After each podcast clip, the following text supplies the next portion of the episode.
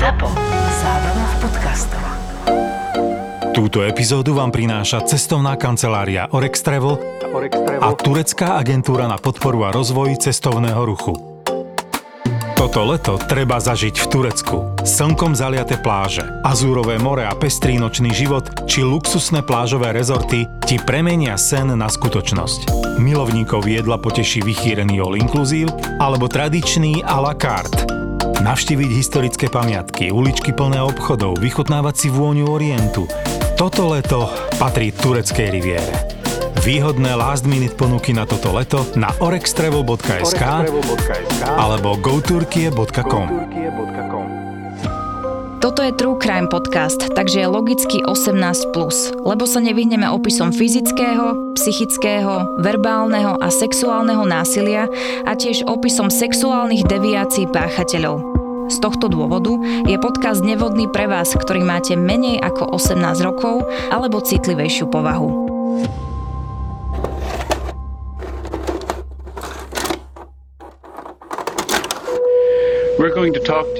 Porozprávame sa s vami o tej najnaliehavejšej veci, ktorú máme na zreteli a máme tušenie, že aj najnaliehavejšej veci, ktorú majú na mysli tí, ktorí sa s nami spoja. Túto pásku pomenujeme Planéta Zem, ktorá bude recyklovaná. Vaša jediná šanca, ako sa evakuovať, je odísť s nami. Opustiť planétu Zem, ktorá sa má recyklovať. Vaša jediná šanca prežiť alebo evakuovať sa je odísť s nami. Týmito slovami postupne vyvrcholili udalosti, ktoré sa skončili 38 vraždami a jednou samovraždou. Najmladšia obeď mala 25 rokov.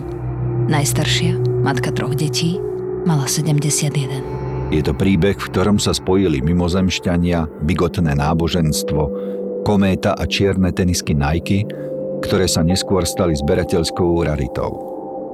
Taký je príbeh dvojice Dow a Taj.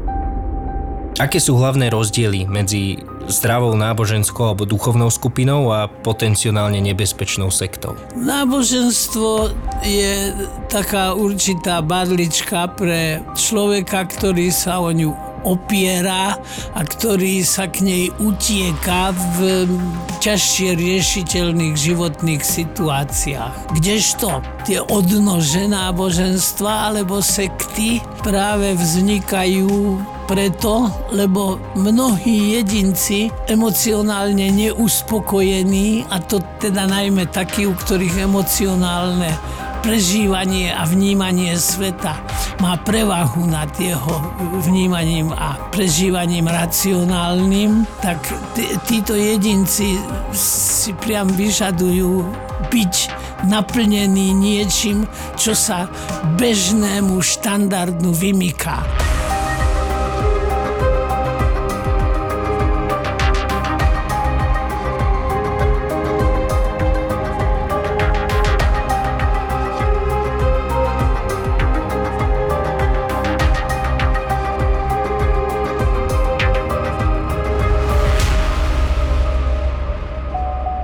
Jedna z najväčších masových vražd a samovrážd v USA sa stala v roku 1997 v domčeku v Rancho Santa Fe v Kalifornii. Postupne od 22. do 26. marca v ňom zomrelo 39 ľudí po užití veľkej dávky barbiturátov a alkoholu, prípadne udusením. Tí, ktorí zomreli, mali na sebe čiernu uniformu, na zápestí purpurovú stužku s nápisom Heaven's Gate Away Team, vo vreckách 5 dolárov, vo štvrť dolárových minciach a na nohách čierne bežecké topánky Nike.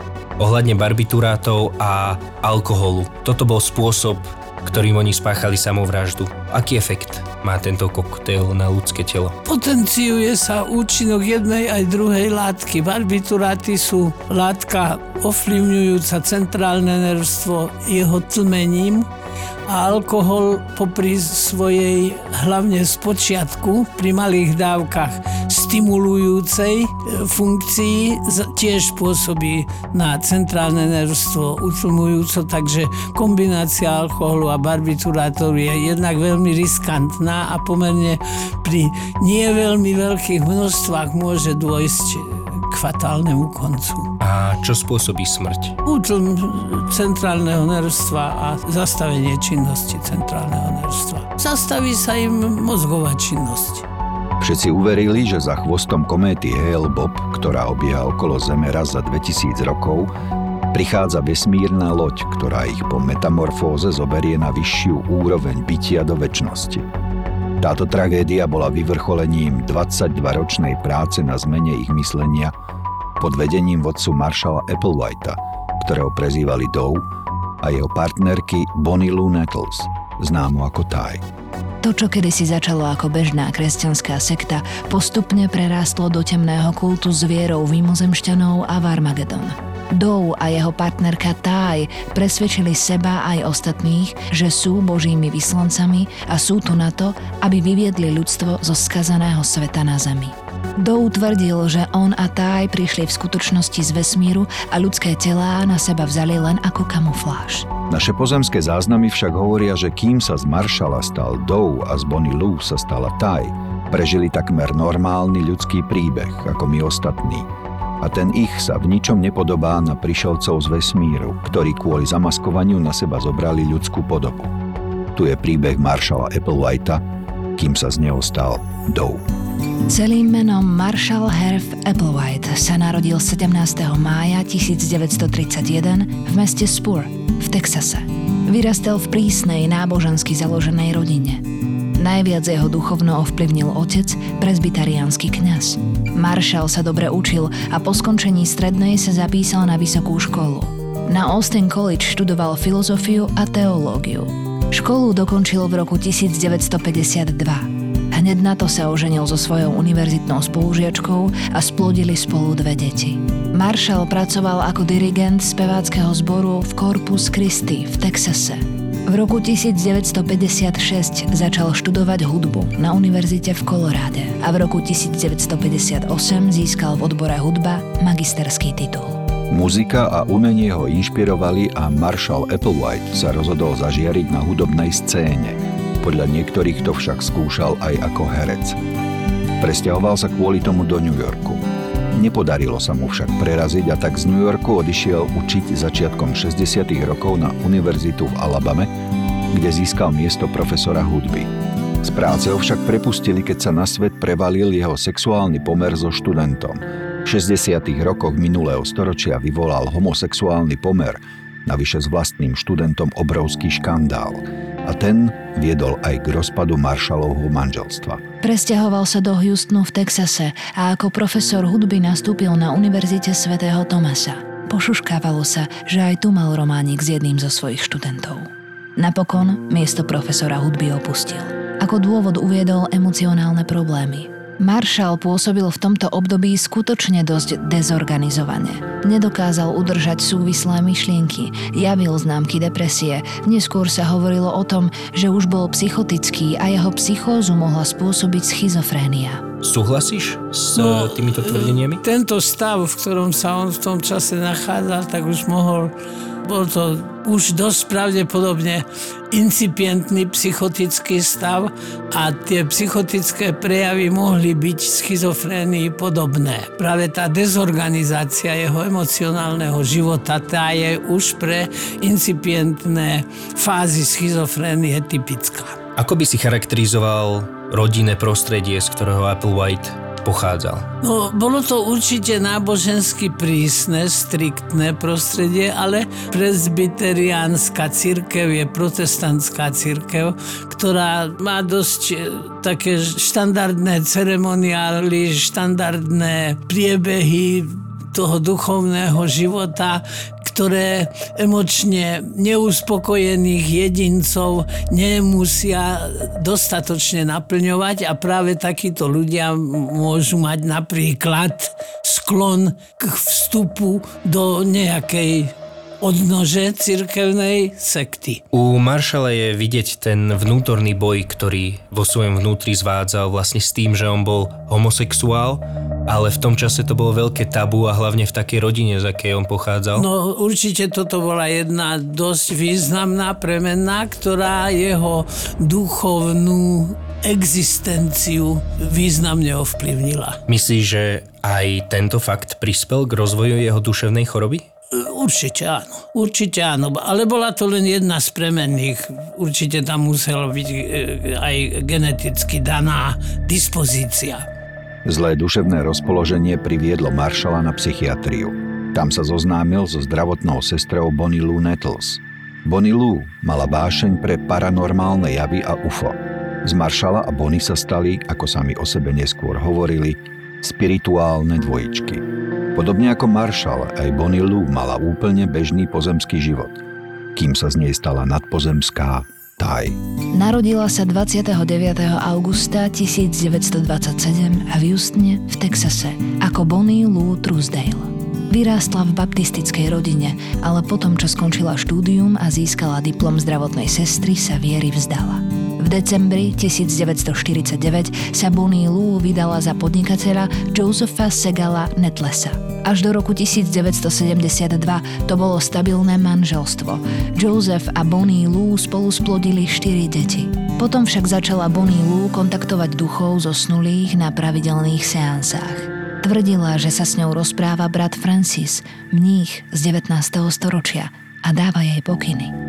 Navštívila niekoľko vešcov a tí jej povedali, že už čoskoro sa stretne s vysokým mužom so svetlými vlasmi a bielou pleťou. Dnes vieme, že tento popis sa výborne hodí na Maršala Applewhita.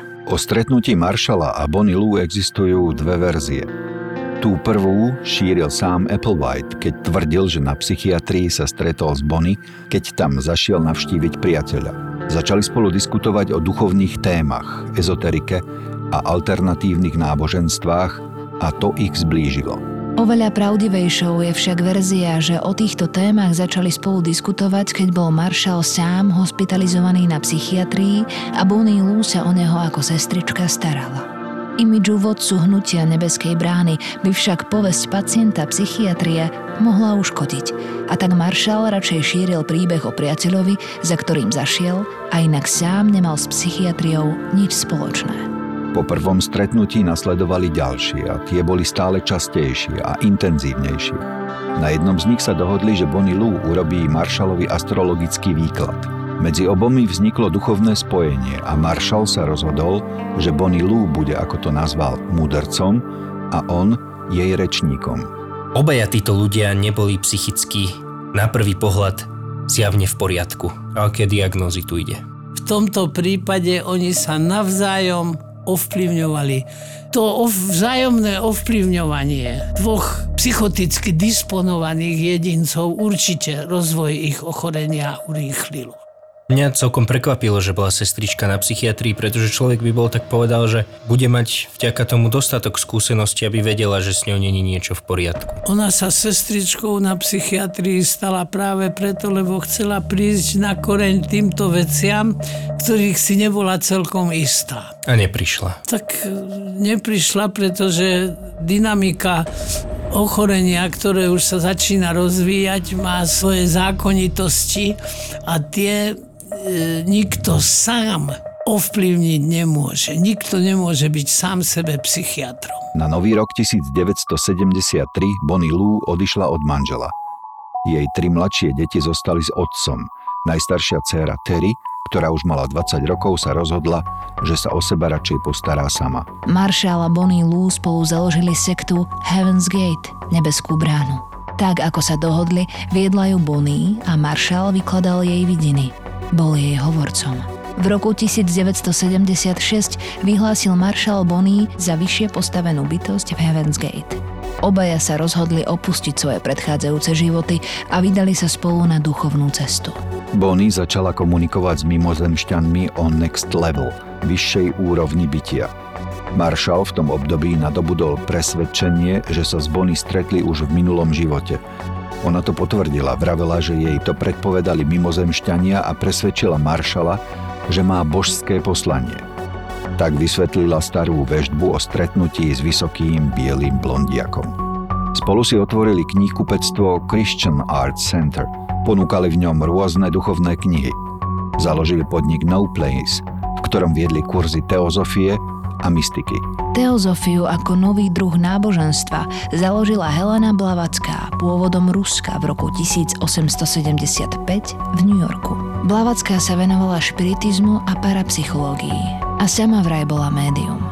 Teozofia sa venovala štúdiu a porovnávaniu náboženstiev a dala si za cieľ vybudovať univerzálnu etiku a rozvíjať schopnosti, ktoré sú takmer nepovšimnuté, ale prítomné v ľudskej duši.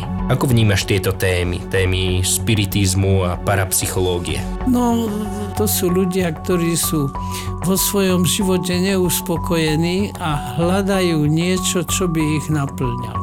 Nehovorím, že na tom nemôže byť nič psychicky zdravého, že na tom nemôže byť aj niečo takého zaujímavého, ale zaujímavé je to najmä pre tých emocionálne neuspokojených ľudí.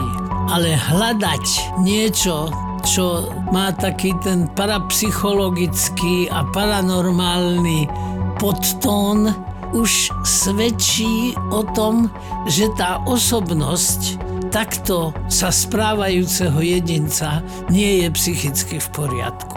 Tie jednotlivé blúdy, tvrdenia a výroky Myslíš si, že všetko to súviselo s tými ich blúdmi a s tým ich ochorením, alebo tam bolo aj niečo tendenčné? No, účelové, možno, nejaké manipulovanie? Možno aj niečo tendenčného, účelového, na, hlavne na začiatku tam mohlo byť, ale každopádne tá dynamika rozvoja takto vzájomne sa ovplyvňujúceho psychotického stavu, respektíve dvoch psychotických stavov. To je veľmi bizarné a nie celkom obvyklé, ale predsa len pochopiteľné. Je to pochopiteľný rozvoj procesuálneho schizofrénneho ochorenia. Vo februári 1973 vyrazili Bonnie a Marshall na cesty po západnom pobreží USA. Mali málo peňazí a preto si občas našli príležitostnú prácu alebo predali svoju krv. Často táborili a keď sa nedalo inak, utiekli a nezaplatili účty za ubytovanie. Na cestách šírili svoje učenie a získavali nových členov sekty.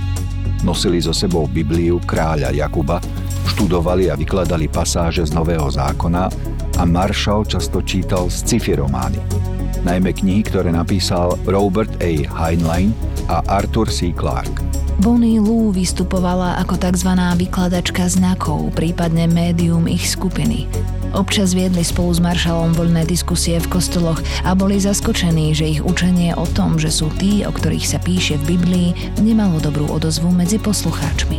V auguste 1974 Maršal nevrátil auto, ktoré si požičal z požičovne. Zatkli ho a odsúdili na 6-mesačné väzenie. Svoj poklesok ospravedlnil tým, že dostal Božie poverenie, aby si auto nechal. Po prepustení z väzenia sa dvojica rozhodla kontaktovať mimozemšťanov a začala okolo seba grupovať podobne zmýšľajúcich ľudí, ktorí boli ochotní ich nasledovať. Uverejňovali inzeráty, pozývali v nich na stretnutia a na nich verbovali tzv. žiakov. Nazývali ich krú, posádka a sami na stretnutiach zastupovali bytosti z inej planéty z vyššej úrovne bytia, ktoré hľadajú účastníkov dôležitého experimentu.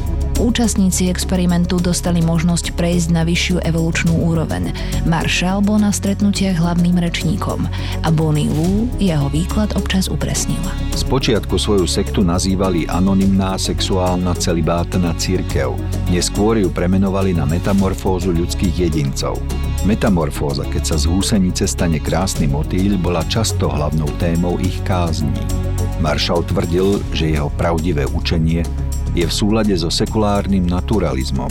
Často používal slová biológia a chémia a všetkých ubezpečoval, že metamorfózu nemyslí metaforicky, ale reálne, pretože jeho nasledovníci dosiahnu biologickou zmenou na iný druh vyššiu úroveň bytia. Veril a šíril hypotézu o tom, že v minulosti navštívili Zem mimozemšťania, aby na ňu umiestnili ľudí, prípadne genetickým inžinierstvom pozmenili tých, ktorí tu už boli a počase sa vrátia, aby si vybrali a zobrali so sebou niekoľko vyvolených. V apríli 1975 prijali Bonnie a Marshall pozvanie, aby prehovorili na stretnutí skupiny stúpencov New Age v Kalifornii. Asi polovica z 50 účastníkov sa po prejave rozhodla, že ich bude nasledovať. Po Kalifornii začali vystupovať na univerzitách. V auguste 1975 rečnili na Canada College. V septembri po vystúpení v Oregone opustilo 30 ľudí svoje domovy, aby sa pridali k rastúcej skupine stúpencov dvojice. Ako je možné, že dvaja zjavne psychicky chorí ľudia dokážu prehovoriť toľkých dospelých a svojprávnych ľudí k tomu, aby ich nasledovali?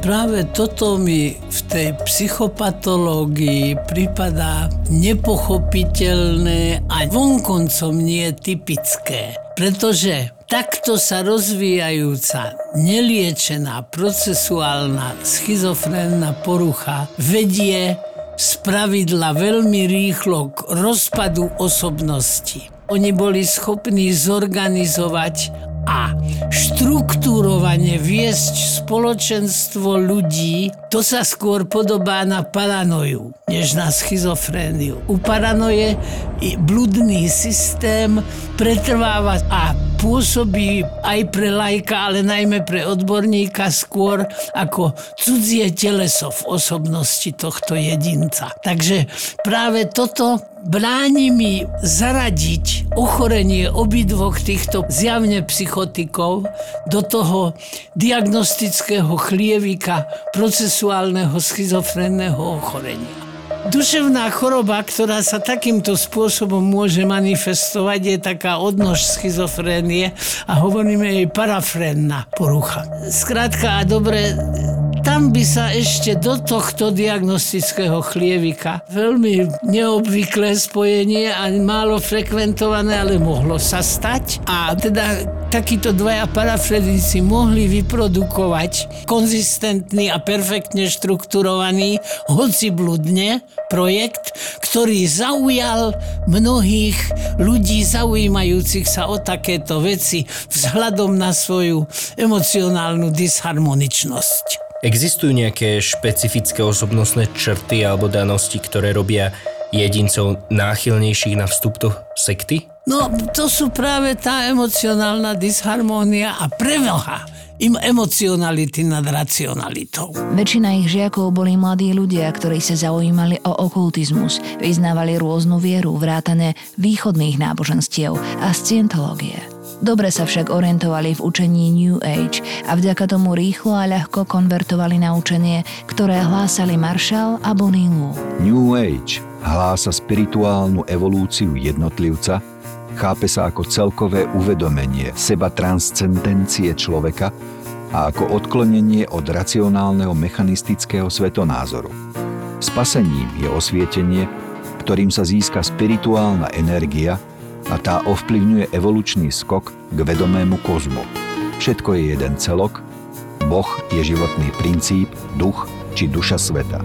V roku 1975 mala skupina asi 70 následovníkov a Marshall z Bonnie Lou si zmenili mená, tentoraz na Bow a Peep. Považovali sa za pastierov, ktorí sa starajú o svoje stádo. Marshall alias Bow veril, že úplná odluka od pozemských túžob je predpokladom vzostupu na vyššiu úroveň. Členov skupiny inštruoval, aby sa zriekli rodiny, priateľov, drog, alkoholu, šperkov, ochlpenia i sexuality a aby prestali sledovať médiá. Museli prijať biblické mená s koncovkou Ody. Život skupiny sa začal rapídne meniť. Žili ako nomádi, Zdržiavali sa na odľahlých táboriskách a prestali ďalej šíriť svoju vieru a učenie. Na rozdiel od iných siekt, ktoré nútia svojich členov zotrvať, Bow a Píp nebránili nikomu, kto sa rozhodol odísť. Zostali len tí najoddanejší. V tom období si skupinu začali viac všímať médiá. V podstate sa im vysmievali. Bow a Píp sa obávali, že ich zavraždia a svojich žiakov učili, že ak sa to stane, ich smrť bude rovnaká ako smrť svetkov z knihy Zjavenie Jána v časti Smrť mučeníkov. Aj z toho sa médiá vysmievali a Bow a Píp komentovali nepriateľské správanie médií ako atentát a tým pádom aj naplnenie proroctva, že budú zavraždení. Na začiatku roku v 1976 sa Marshall alias Bow a Bonnie Lou alias Peep dohodli, že si opäť zmenia mena. Z Marshalla sa stal Doe a z Bonnie Lou sa stala Ty. V júni toho istého roku zhromaždili svojich stúpencov v Medicine Bow National Forest v juhovýchodnom Wyomingu s tým, že už čakajú návštevu UFO. Keď sa však Bonnie Lou, teraz už Ty, spojila telepaticky s mimozemšťanmi, jej hovorca Dow skupine oznámil, že návšteva bola zrušená. Skupinu rozdelili na menšie časti, ktoré nazvali hviezdne zo skupenia. V rokoch 1976 až 1979 žila skupina prevažne v kempoch v Rocky Mountains alebo v Texase. Dow a Ty sa začali obávať neposlušnosti a rebelovania a tak pritvrdili režim. Členom zakázali, aby sa priatelili, obmedzili ich kontakt s okolím. Skončilo sa príjmanie nových členov z obavy, aby sa do skupiny nedostali nepriatelia – Dow vyžadoval, aby mu boli ostatní podriadení tak ako deti alebo zvieratá. Ich jedinou povinnosťou bolo poslúchať. Mali neustále žiadať o rady a aj pri najmenších rozhodnutiach si mali položiť otázku, čo by urobili vodcovia.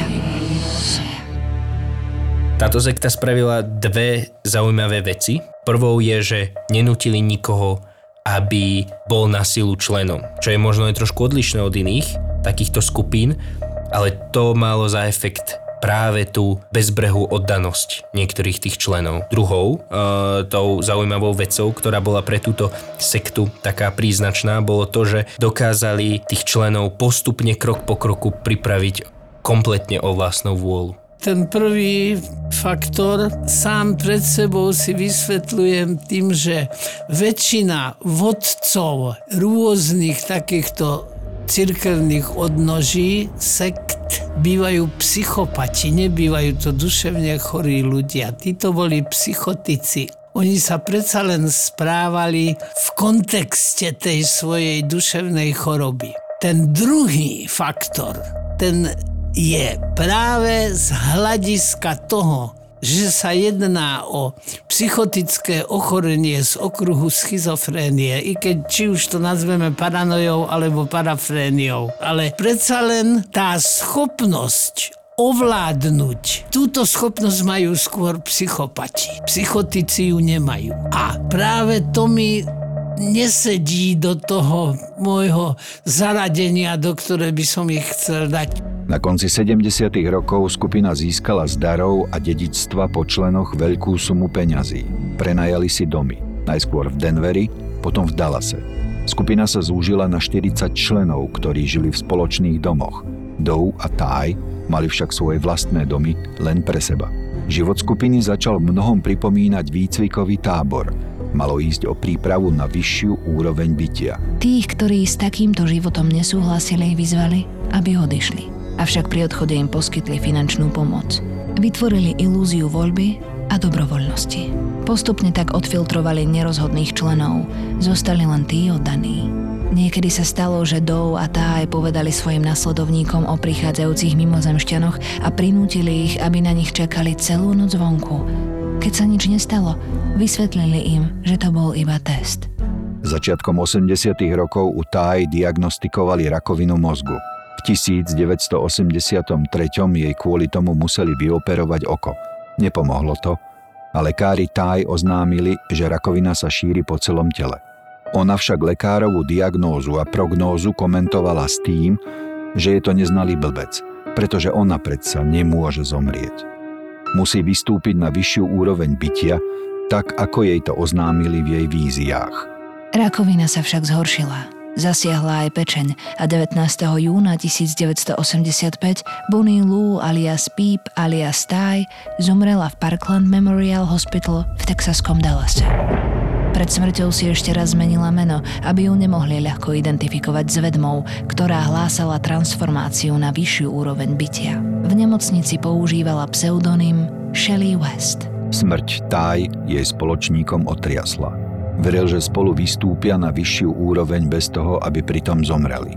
Čiastočne sa to snažil vysvetliť tým, že tá aj mala príliš silnú energiu a preto musela odísť prvá.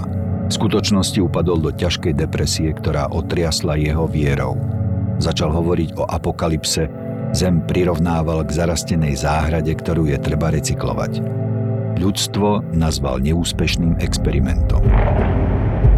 Nemôže aj rakovinové ochorenie spôsobiť nejakú psychickú chorobu? Tak samozrejme ochorenie mozgu. Tam to zasahuje do, do mozgových štruktúr, ktorých o funkcii síce veľa vieme, ale zďaleka to nie je veľa. A nemohol to byť faktor aj v tomto prípade? No, nepredpokladám, že by tam ten nádor sa bol býval rozvíjal, pretože on sa on zrazu narástol a metastazoval. Od začiatku to bol maligný nádor a ten sa vyvíjal a metastazoval veľmi rýchlo. V čase po druhej svetovej vojne okolo roku 1950, keď už sa zaoberala parapsychickými a paranormálnymi javmi, tak tam ten nádor ešte nemohol byť prítomný. Applewhite tvrdil, že väčšine ľudí Lucifer vymil mozog, ale že jeho nasledovníci sa môžu z tejto kontroly vymaniť. Osobitne uvádzal sexuálne púdy ako Luciferovo dielo. Toto pravdepodobne tiež pramenilo z toho vnútorného Zjavne. konfliktu, ktorý Zjavne. zvádzal kvôli svojej homosexualite. Dalo sa niečo urobiť, aby sa zabránilo tragickému koncu nebeskej brány? No samozrejme, nútenie ich obidvoch psychiatricky liečiť. A myslíš, že keby Taj nezomrela na rakovinu, tak že by sekta nezačala taký svoj apokalyptický smer, ktorý viedol až k tejto tragédii, ku ktorej smerujeme v príbehu? Na túto otázku sa neopovážim odpovedať. Neviem, do akej miery toto urýchlilo dynamiku celého procesu. Dow a Taj hovorili o tom, že prídu mimozemšťania, zoberú ich a pretransformujú ich. Nehovorili nič o samovraždách. To vzniklo až vlastne v tomto období, keď Taj zomrela. No. Ako Applewhiteová, alebo teda Dowová reakcia. Napadlo ma, i keď to už hraničí s konšpiráciou, hlboká depresia Dowa a on spáchal samovraždu. Napadla ma rozšírená samovražda. Boli to jeho stúpenci, od ich bral ako svoje deti. Ale zase to nezapadá do symptomatiky procesuálneho schizofrénneho ochorenia. Príjmime tú parafréniu, ktorá nedeštruuje osobnosť postihnutého. Počas existencie sa v skupine vystriedali stovky členov. Na začiatku 90. rokov ich však zostalo len posledných 26 a Dow pociťoval naliehavú potrebu počet zvýšiť. V máji 1993 sa skupina premenovala na Total Overcomers Anonymous a za 30 tisíc dolárov uverejnila celostránkový inzerát v USA Today, ktorý varoval pred katastrofickým súdom, ktorý postihne Zem. Inzerát mal účinok a primel 20 bývalých členov k tomu, že sa vrátili späť do skupiny. Dow už neviedol život skupiny tak prísne. Skúsil uverejniť svoje učenie na internete, ale odmietavá reakcia verejnosti a kritika ho sklamala. Začal čoraz častejšie hovoriť o samovražde ako o spôsobe, ktorým sa dá dosiahnuť vyššia úroveň bytia. Tvrdil, že pred vzostupom je potrebné opustiť všetko ľudské, vrátane tela. Ako príklad uvádzal Ježiša, ktorý sa vzdal svojho pozemského tela, aby mohol tiež vystúpiť na vyššiu úroveň bytia. Od júna do októbra 1995 sa skupina usídlila v Novom Mexiku. Kúpili 16 hektárový pozemok a postavili na ňom z pneumatík a dreva komplex, ktorý nazvali Zemská loď. Dow mal v pláne založiť kláštor. Jeho zdravotný stav sa však rapídne zhoršil. Chvíľami sa obával, že podobne ako Taj tiež dostal rakovinu. A tak svoje plány na stavbu kláštora nechal tak. A skupina opustila aj ich pozemskú loď v Novom Mexiku. Presťahovali sa do San Diega. V tom čase sa čoraz viac zameriavali na potláčanie sexuálnej túžby. Dow hlásal, že sexualita je jednou z najmocnejších síl, ktorá im bráni dostať sa na vyššiu úroveň. Bytosti z vyššej úrovne preto nemajú pohlavné orgány, tie majú len bytosti spojené s Luciferom. Dow a sedem ďalších členov sa preto rozhodli pre kastráciu. Mali problém nájsť ochotného chirurga. Nakoniec ho však našli v Mexiku a ten ich vykastroval. V októbri 1996 si sekta prenajala sídlo v Rancho Santa Fe v Kalifornii. Hneď potom jej členovia nahrali dva videozáznamy, v ktorých ponúkali ľuďom poslednú šancu na evakuáciu pred tým, ako bude Zem recyklovaná. Dow vo videu odpovedal aj na nepoloženú otázku, prečo k tomu vyzýva práve on. Kto si myslíš, že si? Nuž, musím so všetkou úprimnosťou priznať, že môj otec nie je ľudským otcom. Môj otec je členom evolučnej úrovne nad ľudskou ríšou, z Božieho kráľovstva, kráľovstva nebeského. Môj otec ma dávno pred touto civilizáciou zrodil do tohto kráľovstva nebeského, Božieho kráľovstva. Teraz môžete povedať, nedokážem tomu uveriť. Je to na vás, či tomu uveríte alebo nie. To nie je pre mňa dôležité, aj keď by som chcel, aby ste tomu uverili, už kvôli vlastnému dobru. Pretože pre tých, ktorí uveria, existuje budúcnosť skôr, než dôjde k recyklácii. V tom čase sa k Zemi priblížila kométa Hellbob. To sa deje raz za 2000 rokov. Doe veril, že za kométou letí vesmírna loď a na jej palube je Taj, ktorá sa plánuje s nimi stretnúť. Svojim ovečkám povedal, že ich dopraví na tzv. empirické miesto, ale súčasne sa obáva, že existuje sprisehanie, ktoré sa snaží zamlčať správy o vesmírnom plavidle za chvostom kométy. Koncom roka 1996 sa skupina izolovala a nahrala rozlúčkové vyhlásenia. Vo väčšine z nich členovia chválili svojho vodcu. Bývalý armádny výsadkár, vek 25 rokov. Chcem len povedať, aký som vďačný, že mi pomohol. a vzal ma pod svoje krídla a všetci moji spolužiaci boli ku mne takí dobrí a všetky problémy, ktoré som spôsobil. Najstaršia členka, matka troch detí, vek 71 rokov. Moje myšlienky v týchto posledných hodinách sú plné radosti a nadšenia pri myšlienke, že idem domov. Iná členka skupiny Nemôžem byť šťastnejšia z toho, čo sa chystám urobiť. 22. marca 1997 užila väčšina členov skupiny veľkú dávku práškov na spanie a zapili ich alkoholom. Na hlavu si natiahli igelitové vrecúška a ľahli si. Oblečené mali čierne uniformy s nášivkami Heaven's Gate Away Team, na nohách čierne bežecké Nike. Vedľa seba alebo vo vreckách mali 5 dolárov v štvrt dolároch a doklad totožnosti. Členovia skupiny umierali postupne 3 dni. Marshall Applewhite bol jedným z posledných štyroch. Zomrieť mu pomohli jeho traja asistenti. Hneď po smrti vodcu spáchali aj oni samovraždu. 39 mŕtvych tiel našli v sídle Rancho Santa Fe po anonymnom telefonáte. Niektorí členovia sekty Nebeskej brány však podľa retoriky sekty na Zemi ostali. Dokonca prevádzkujú webovú stránku.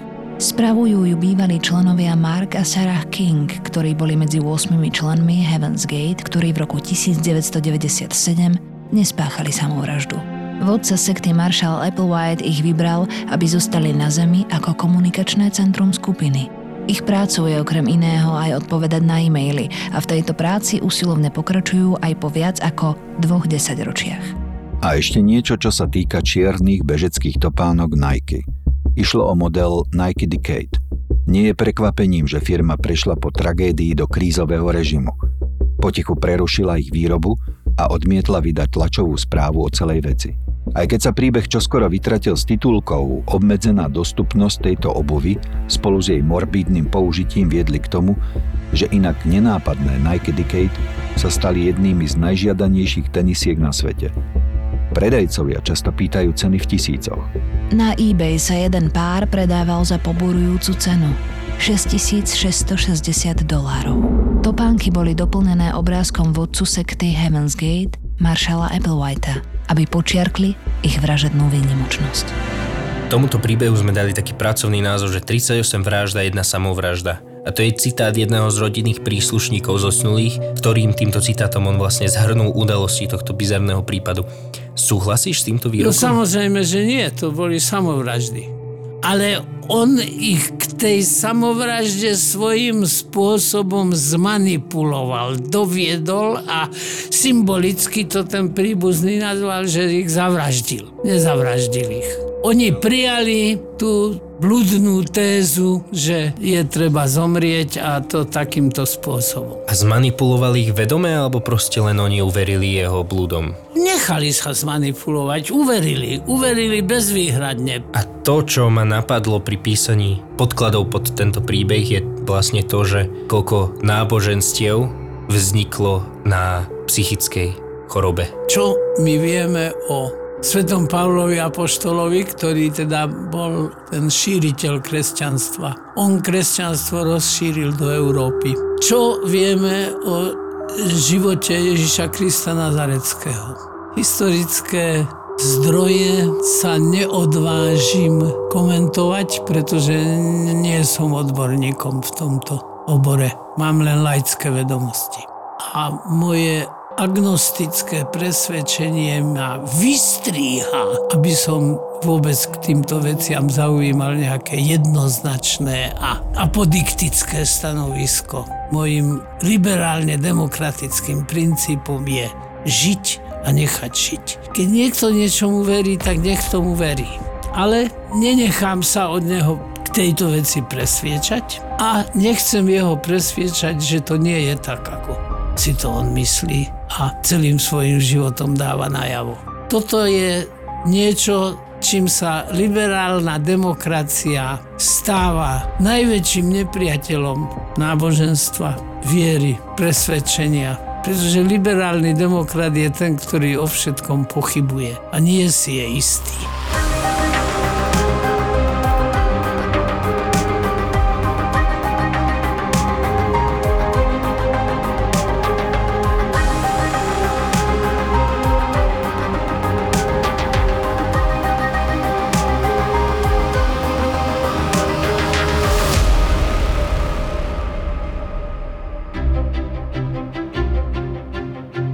To už sa nedalo proste, ani, ja som sa nepýtal nikoho, tak som som to rovno kúpil. Ja si to pamätám, to bola japonská mutácia Áno, Expedia, áno. kupoval si to v jenoch. Dobre hej, si hej, pamätám. v Vienoch, v- cez Google Translate. No, ako to sa dalo, keď si do toho svetého paprika, Vian... eh, paprika.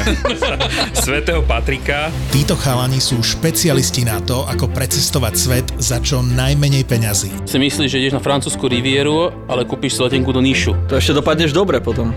Jasné, a lacnejšie, čiže v podstate ušetril. No a teraz ti prezradia ich tipy, triky, heky a vychytávky, ako sa aj ty môžeš dostať k oveľa lacnejším letenkám a buknúť si ubytko na druhom konci sveta mega výhodné. Napríklad ja sa úspešne vyhýbam Airbnb, už dlhodobo ešte nikdy som cez to nebýval. Ani ja, ja som raz tomu dal šancu, v Tokiu, keď som išiel a mi to zrušilo. Tak som si povedal, že dovidenia.